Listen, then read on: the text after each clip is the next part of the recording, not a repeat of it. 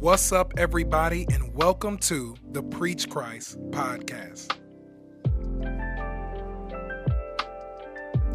I'm your host, Norris Johnson II, and this is our very first episode of the Preach Christ podcast. I am so excited that you are here, and I pray that you enjoy the content. I want you to share it, I want you to subscribe, and I want you to let everybody know that we are on. It's been a long time coming, but we are excited, and I know we have some good content going on over here. Um, again, my name is Norris Johnson II. For all of you that don't know, since this is the first episode, I kind of want to give you a little backdrop of myself and who I am. Um, I am 26 years old. I am from the cold and sunny state of Wisconsin.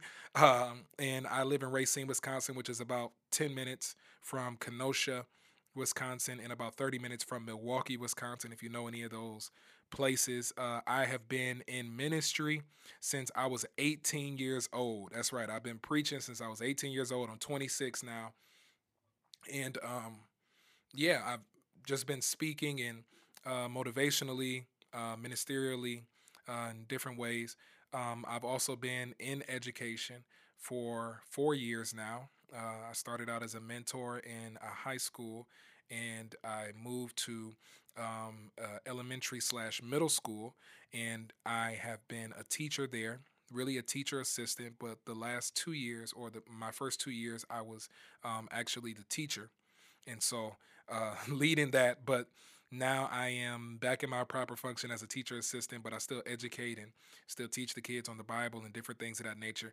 And uh, this has been my life, man. I just have a heart and I have a desire for people to know Jesus Christ in his purest form, the simplicity of him, the beauty of him, um, and to and to really understand and tackle topics from a Christ-centered point of view. I feel like Christianity in America has just put a bad taste in people's mouths. And I think people don't really have the right idea of what Christianity is a lot of times, and um, when it when we come to certain topics, I think that we don't get the proper perspective on those topics. So, I want to open up this platform, uh, this Preach Christ podcast, to uh, kind of tackle all types of different topics from a Christocentric point of view, and to uh, bring on different guests, bring on different people, get different points of view, get different uh, uh, uh, world views, and see and see how. Um, we can filter that through the filter of Christ. Um, and you know, me titling this "Preach Christ" is not some religious, not some you know, just some just some type of thing that I'm doing. Um, I don't I don't want you to think about somebody grabbing a microphone and screaming and breathing real hard into the mic. Uh, but when I say preach, the word preach means to proclaim, and I simply am saying to proclaim Christ. And you do that with the way you parent, you do that with the way you talk to a stranger on the street, you do that with the way you wash dishes, grocery shop. Your life can proclaim Christ. And that's my goal with this here podcast. And I pray that the content blesses you and helps you in some way, shape, or form. Now, guys, um, for today's topic, and um, kind of kind of just what I felt like the Lord just wanted me to share today. There was a message I preached about two weeks ago. And if you follow my YouTube channel, uh, which is Norris Johnson the second. The second is II, if you don't know, and that's my that's my handle on everything: Instagram, Facebook, Twitter, everything. It's Norris Johnson II, Norris Johnson the second. Um, but if you follow my YouTube channel, on my YouTube, I posted the message that I preach. It's called um, "I Thought I Loved You." I thought I loved you. And that and that was in and of itself almost a controversial topic for some people. They're like, what are you what are you talking about? What are you talking about? But the basis of that whole message was that you need God to love God. You need God in order to love God. Um, and the reason why I felt like that was important is because I see in our Christian walk and and in what is put out that we live our Christian life based on a lot of do's and don'ts. Don't do this. Don't smoke. Don't drink. Don't fornicate. Don't don't do whatever. Or do this. Pray every day. Read your Bible. Uh, uh, wake up. Go to sleep. You know, whatever.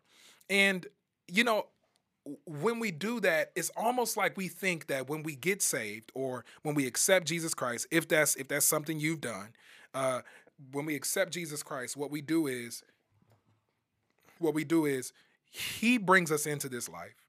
And then it's like he throws us into this valley of relationship and says, figure it out.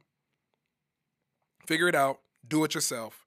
And we turn Christianity into behavior modification. Like, stop doing these things and, you know, quit this stuff. But Christianity is so much more than behavior modification. And I want to even suggest the fact that it is not behavior modification, that it is not just stop doing all the things that you were doing before. It is an invitation into a relationship with an infinite, beautiful, majestic, breathtaking, mind, literally mind blowing God.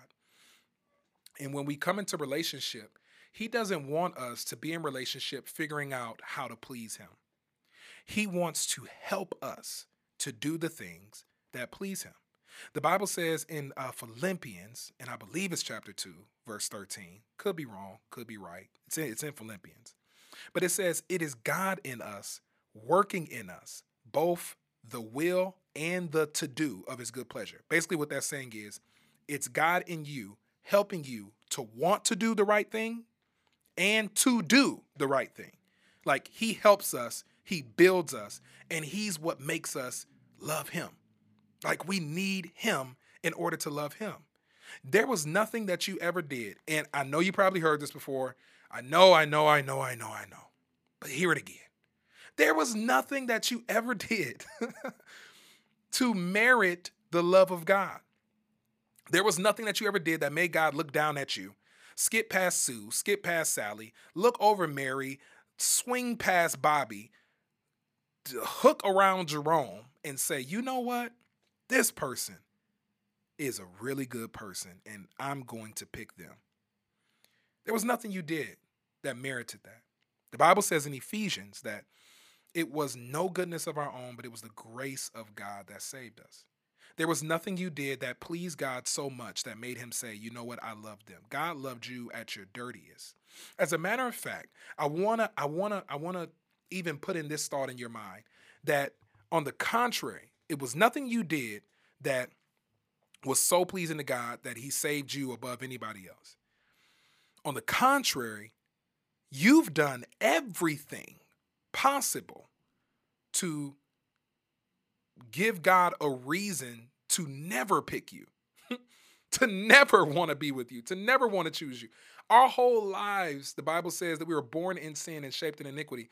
Our whole lives, because of the fall of Adam, and one day, one day I, I, I'll explain that.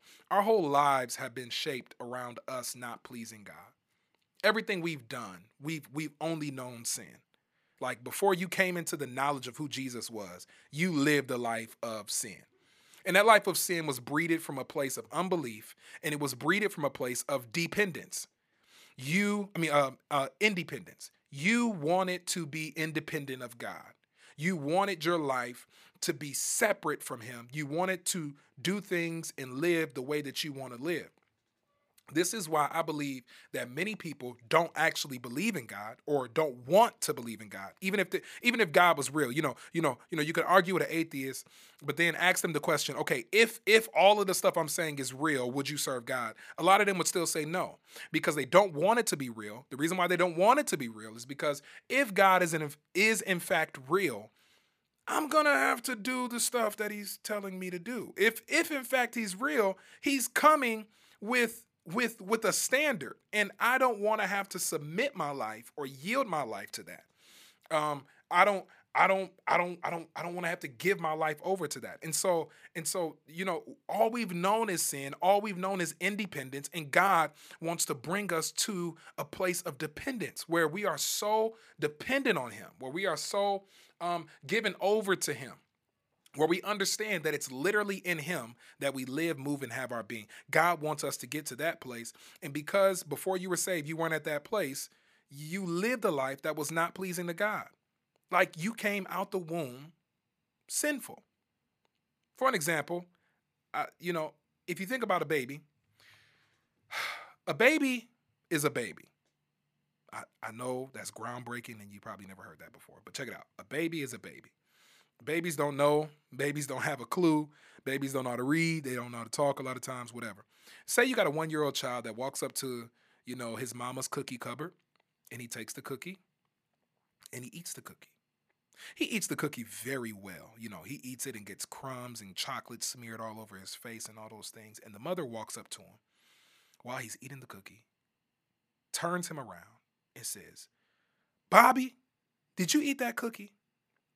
All of us know that the first thing Bobby is going to do is shake his head no as his fat cheeks wobble and wobble and wobble. Now, Bobby has not been to lying classes. Bobby has not taken lying seminars. Bobby has not read a book, 101 Ways to Lie to Your Mom About Cookies. Bobby just instinctively knew how to lie. Bobby instinctively knew how to sin. Bobby instinctively went to sin before he went to the right thing. He instinctively went to a lie before he went to truth because it's in our nature to sin. And so when Jesus comes and we accept him, we get with him, we come into a new knowledge, our sin is recognized. We recognize, hey, I have not been living the way that is pleasing to him. I have not I have not given myself over to him. We recognize that.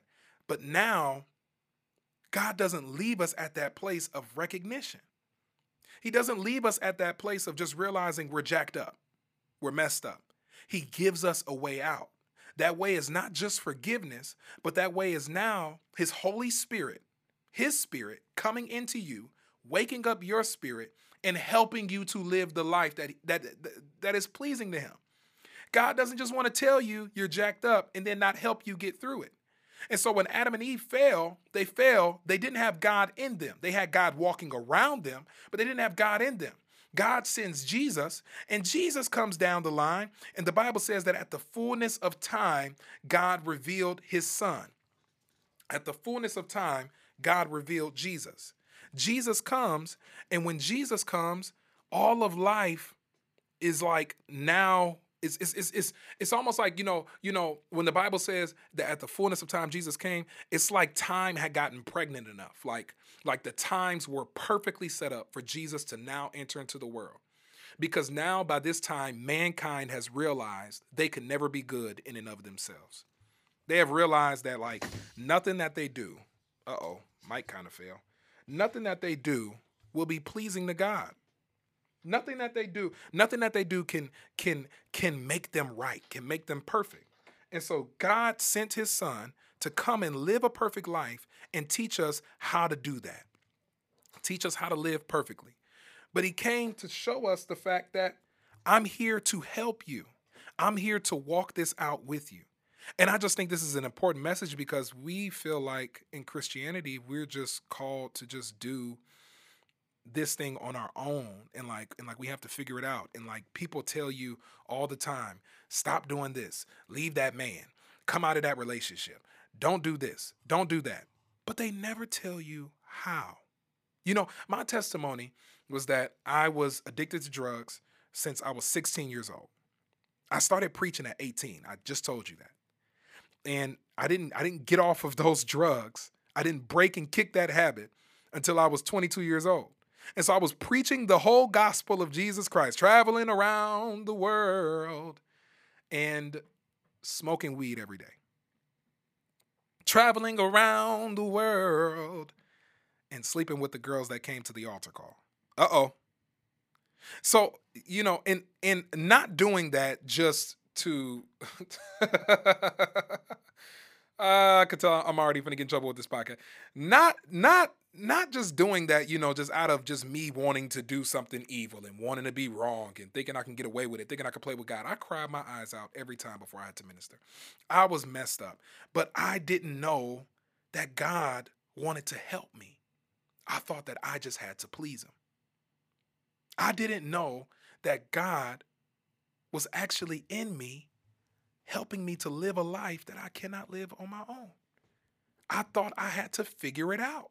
I thought it was get saved and figure it out.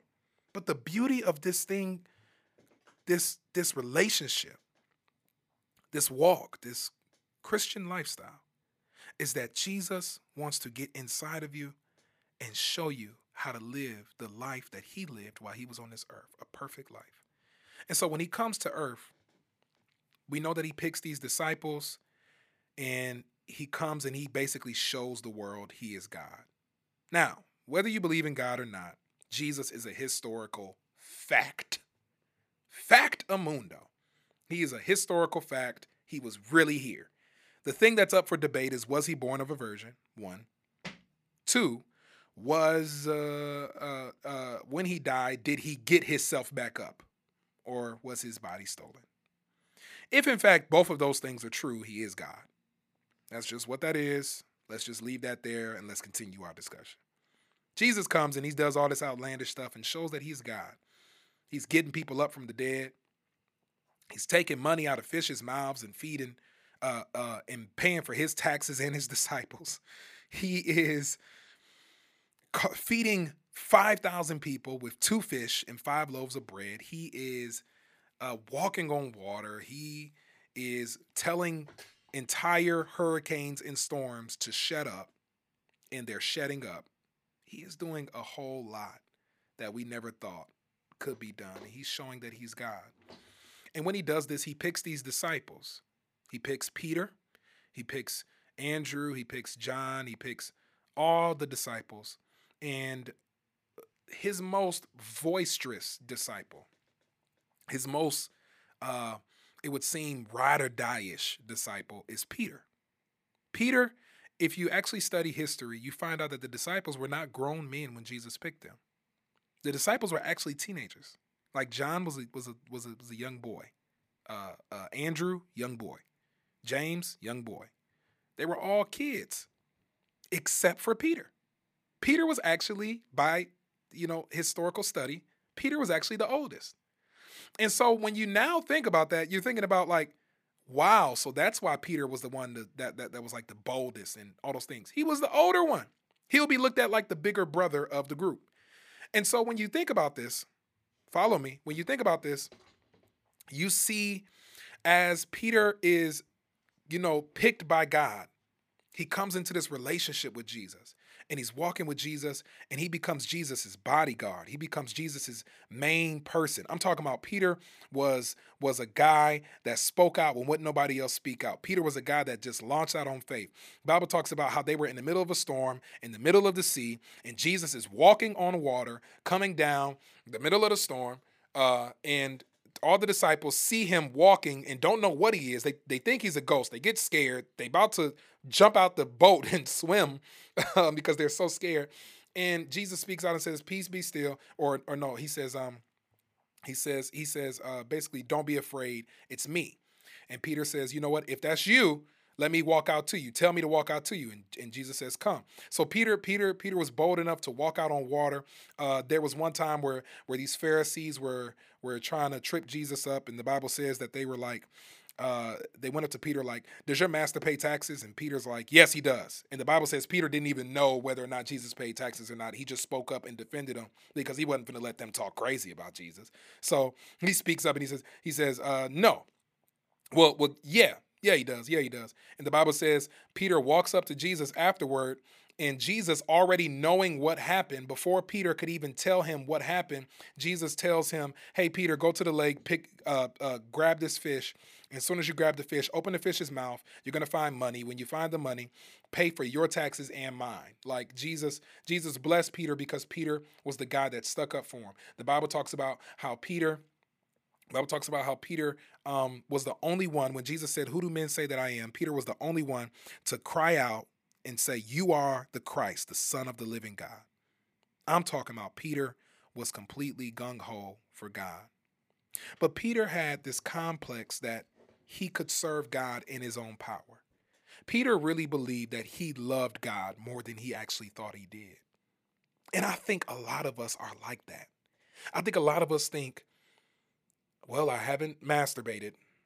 I haven't slept with anybody. I haven't smoked. I haven't done this, so I must be good with God.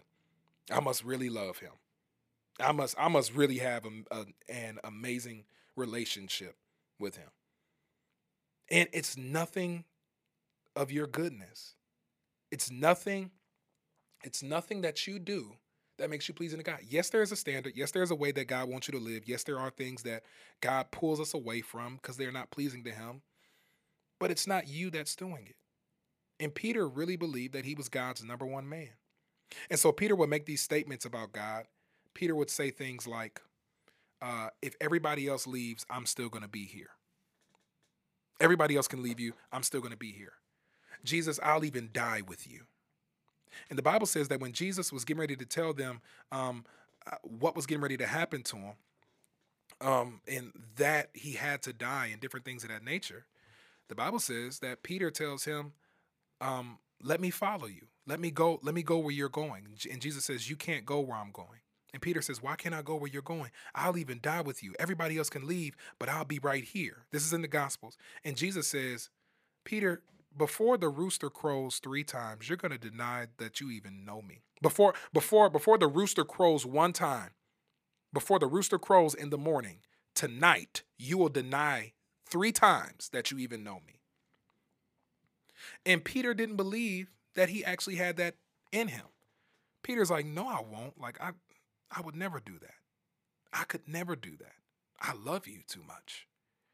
And Jesus is like, you don't know, you don't know what you're capable of, Peter. You don't know that it's not your goodness. It's nothing you it's it's it's nothing in you.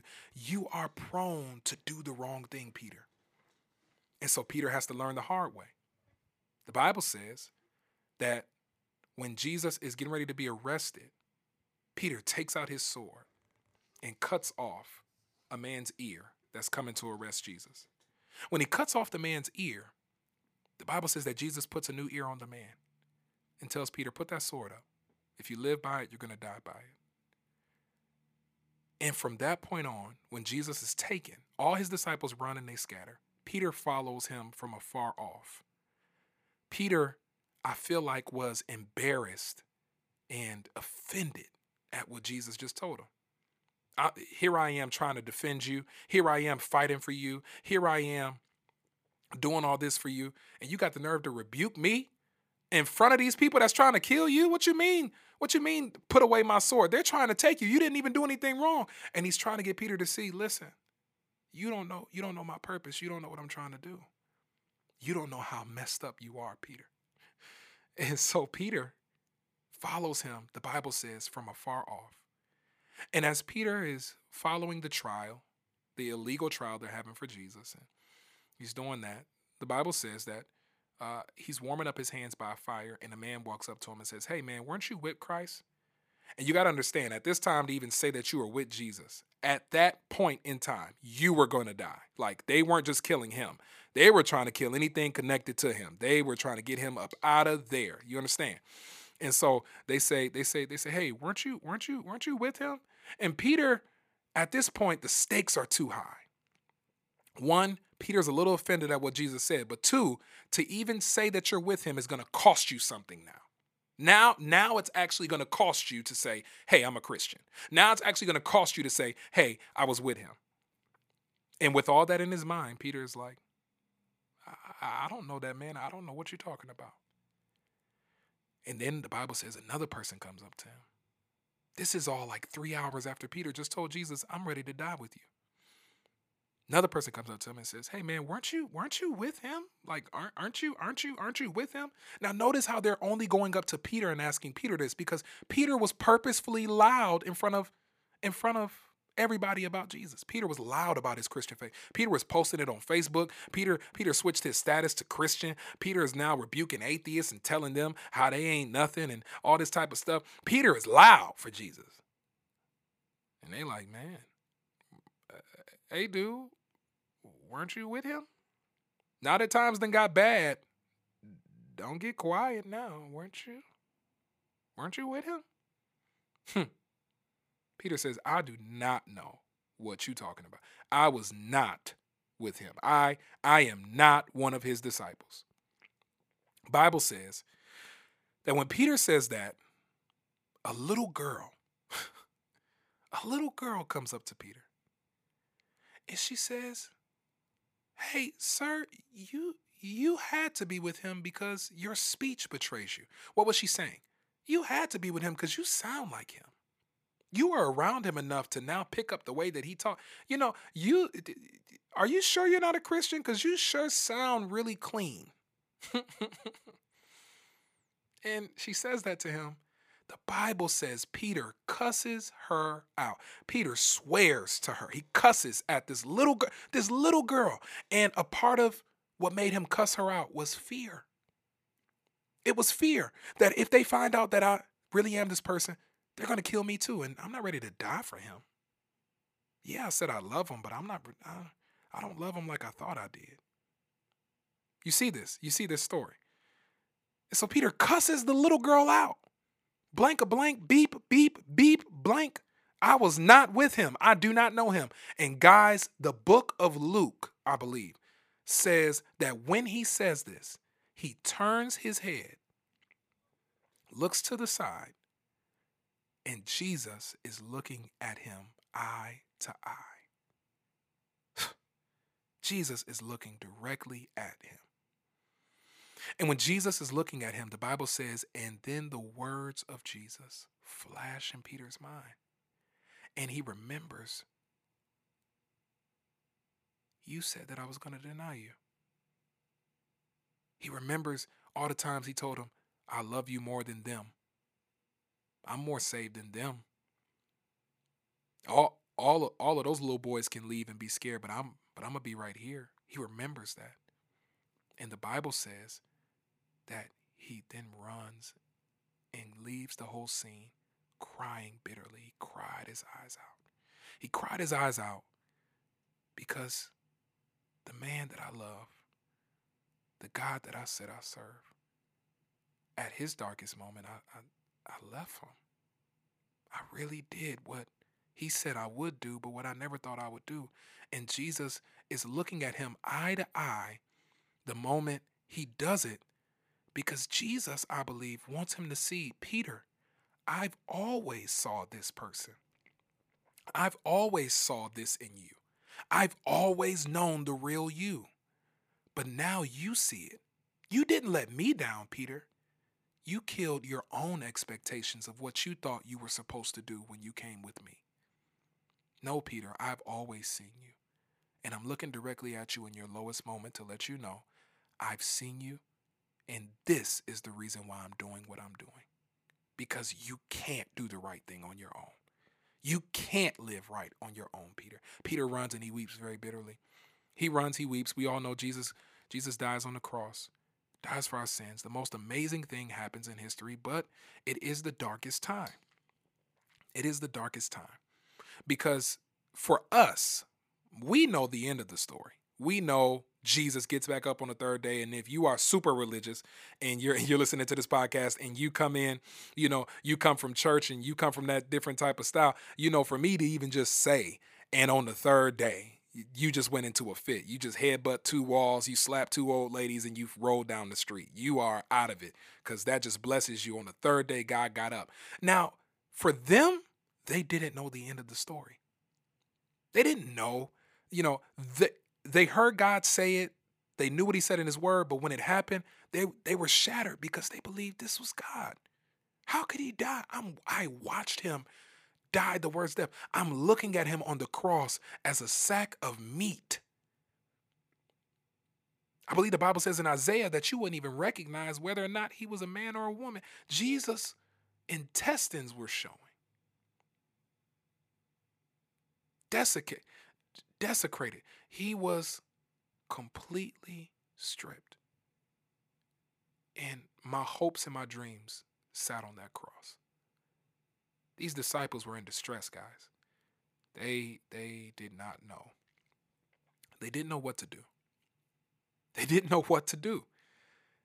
And for 3 days, the Bible says they were hidden they were hiding themselves because of the fear of the Jews. The Jews were still looking for the followers of Jesus. They wanted to wipe the memory of Christ off the earth. Sounds like today.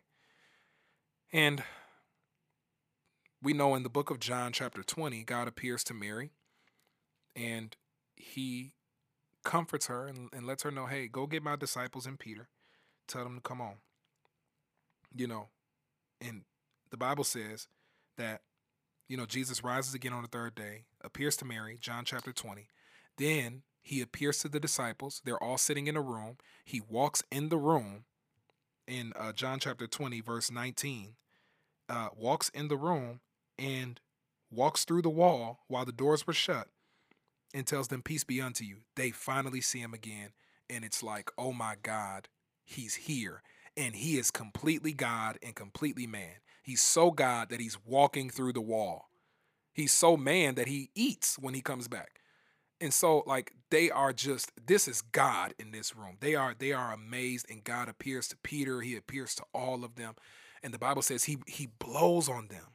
He breathes on them. Verse 22 of John chapter 20 and says, Receive ye the Holy Ghost. Receive the Holy Ghost. He breathes on them and says, I'm coming into you now. Listen, I didn't just come to be on the side of you like I was with Adam in the garden. No, no, no, no, no, no, no. I came to get closer than your skin because I have to live this life through you. You can't love me on your own. You need me to love me. So now when I come into you, you're not going to run away anymore when things get hard. You're not gonna, you're not gonna, you're not gonna flee when stuff gets difficult. You're not gonna go anymore when things get difficult. And Christ comes into you at the moment that you accept him and you give yourself over to him. I accept your sacrifice. I believe that you died for me. I believe that you did what you did. Something happened on the inside of you that made you a new creature. You really changed. You really changed. And he breathes on them and says, Receive the Holy Ghost. And when he says receive the Holy Ghost, They've encountered him. The only person that wasn't there was Thomas.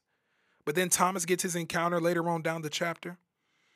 And what happens now is so powerful. And this is the end of the podcast. I just want to lay this last thing on you. What happens now is so powerful because although he encountered them again, although he came back and although their hopes and their dreams are now just seem like they just they're just coming back to life. The Bible says that in John chapter 21, he appears to them a third time, but this time he appears in a different situation. That after he encountered them and after he did all these different things, the Bible says that Peter, even after that encounter, he looks at the disciples and he says, in verse 3, John chapter 21, verse 3, he says, I'm going fishing. Now, Peter was a fisher before Christ had encountered him. Peter was a fisherman before Christ ever came into his life. That was his profession, that was his life, that was what he knew. He was a fisherman. Peter says, I'm going fishing. And in a sense, he's like saying, I'm going back to what I was doing before. I tried this whole walk out. I tried this whole life out. It didn't work. It didn't work. I tried to follow God with everything. It just didn't work. I didn't have enough in me. I let him down. I, I just I just can't. I'm going fishing. I'm going back to what I was before. All the disciples looked at him and was like, "We well, we gonna go with you," because he's still a leader, and he's bringing people with him. He goes and he says, "You know what? I'm going fishing." And the Bible says, when they go, they go into the ship immediately, and that night they didn't catch anything. They caught nothing. He went back to his old life and spent all night getting nothing, just trying. And the Bible says, But when the morning was now come, this is verse 4, John chapter 21, verse 4. When the morning came, Jesus was standing on the shore, and it is this, and his disciples didn't know that it was Jesus.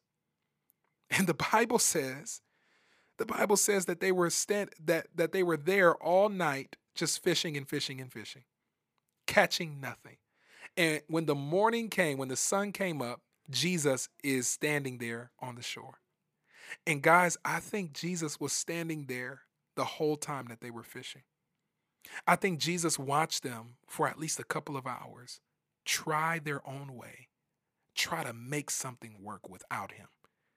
And he just watched them fail at trying to do it their way, at trying to find some semblance of peace in what they're doing. He watched them just work and work and try and try. And then he asked them this question in verse 5 he says, Children, do you have any meat?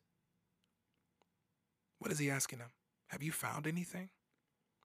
I mean, you've been trying to live your life without me. You've been trying to you've been trying to do your own thing, Peter. Tell me something. Have you found anything? Did you find what you was looking for? Did you find the peace you were looking for? Did you find any meat? Have you found anything that filled you yet?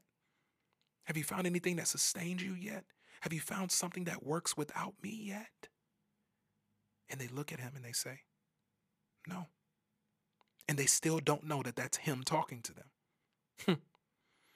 Sometimes God will come in your life in a way where you don't even know that that's God talking.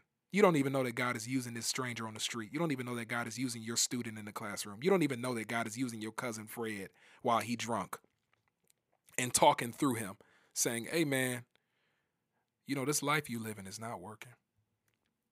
And he looks at them and says, You know, do you have any meat? Has this sustained you yet? They say no. And Jesus says, Well, cast your net on the right side of the ship, and then you're going to find. and I know by this time, Peter's looking at this strange man because he doesn't know it's Jesus. And he's like, Dude, I've been fishing all my life. What are you talking about? You know what I'm saying? What are you talk? What are you what are you saying right now? I've been fishing all my life. Who are you to tell me what I need to do? You don't know. You you you don't know what you do. I I, I listen. I fish. I know what I'm doing. But something inside of him intrigues him, and I guess he's like, you know what? Let's just do what he said. He he's acting like he's acting like it's a big difference between the left side and the right side. The fish are all around the boat. If if there are no fish on the left side, there are no fish on the right side. What what is the difference between me casting it to the right side and me casting it to the left? What is he talking about? And he casts it onto the right side. And the net gets so full that they're about to sink the ship. There is no difference between the left side of the ship and the right side of the ship. But what Jesus was trying to show was that the little bit you do that I asked you to do, the little switch of sides will cause increase to come to your life, will cause you to find what you've been looking for. All they did was change sides, and everything changed.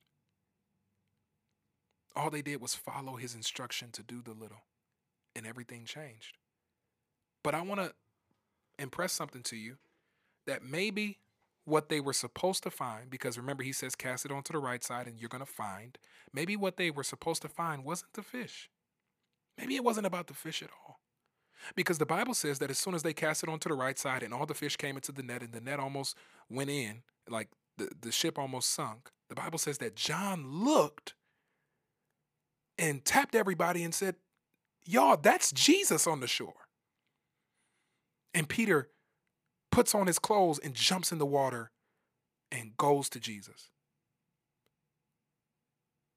They found out that that was actually Jesus the whole time leading them in the right direction. Just when he did what God told him to do, he found out that Jesus had been there this whole time. That was what he found. It wasn't about the fish. That's why he jumped in the water and left the fish. It was about realizing that God's always been here helping you to do what he needs you to do. Peter runs and he flies over there and he's happy. Bible says when he gets there Jesus has fish cooking on some stones for him and you know Jesus had to be a great chef. Jesus has these fish cooking on these stones and the Bible says that when they're sitting down there and they're, and they're eating, Peter's back and he's happy. And Jesus looks at him on verse 15 of John 21 and guys, I'm I'm gonna shut up in 2 seconds, but Jesus looks at him, and this is so this is so important. Um, I'm looking at the King James version. Jesus says, "Simon, son of Jonas, do you love me more than these? Do you love me more than these?" And Peter says, "Yes, Lord, you know that I love you." And Jesus says, "Feed my lambs." And I think when Jesus is asking him, "Do you love me more than these?" He's asking him, he's asking him, "Do you love me more than the fish you caught? Do you love me more than the thing I just did for you?" Do you love me more than the thing I just gave to you? Do you do you do you love me more than them? And do you love me more than the disciples that are here right now? Do you still think you love me that much, Peter? And Peter says, Yes, Lord, you know I love you. And he says, Feed my lambs. Then Jesus asks him again, and he says, Simon, son of Jonas, do you love me? And Peter says, Yes, Lord, I love you. And he said, Feed my sheep. And then he asks him again a third time, and he says, Simon, son of Jonas, do you love me? And Peter's grieved, the Bible says, because he asked him a third time. But guys, as I researched this, I found out something powerful. I found out that the way Jesus was asking him, "Do you love me?" was a different te- was a different word than what Peter was answering him with. For an example, There are four loves in Greek culture there's eros, there's agape, there's phileo, um, and there's another one that I forgot off the top of my head. And when Jesus is asking him, Do you love me? Jesus is using the word agape. And agape means unconditional, fully surrendered, without without the needing without needing the proper alignment of circumstances. Like i don't need everything to be right. It is a willful love and full devotion. That's what agape is. Fully devoted fully sold out fully given over. Jesus says do you agape me do you are you fully devoted to me and the way and the word peter uses when he answers him is the word phileo and phileo is the friend is is is the love that you have for a friend. It's a strong affection for, but it's it's it's only a love built on common interests. Only when these things work out will I love you. And so when Jesus says, "Simon, are you fully devoted to me?" Simon says, "Lord, you know I love you like a friend." Hmm. Isn't that crazy? And then Jesus, when he asks him the second time, Jesus uses the word agape again. He says, Simon, do you agape me? Are you are you fully devoted to me? And Peter answers and says, Lord, you know I you you know I have a strong affection for you. I don't I can't I can't tell you that I'm fully in love with you right now. I can't tell you that I'm fully devoted to you right now. I let you down too many times.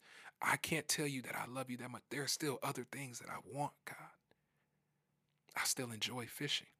I still enjoy going and trying to find my own. I want to love you that way, but I just have a strong affection. I don't have what you're asking me, do I have? But I got something. And then the third time, Jesus says to him, Simon, do you phileo me? He switches the meaning. He's not asking agape anymore. He's asking him, Well, Simon, do you have a strong affection for me? And Simon says, Lord, you know all things. You know that I have a strong affection. You know that I have a phileo love.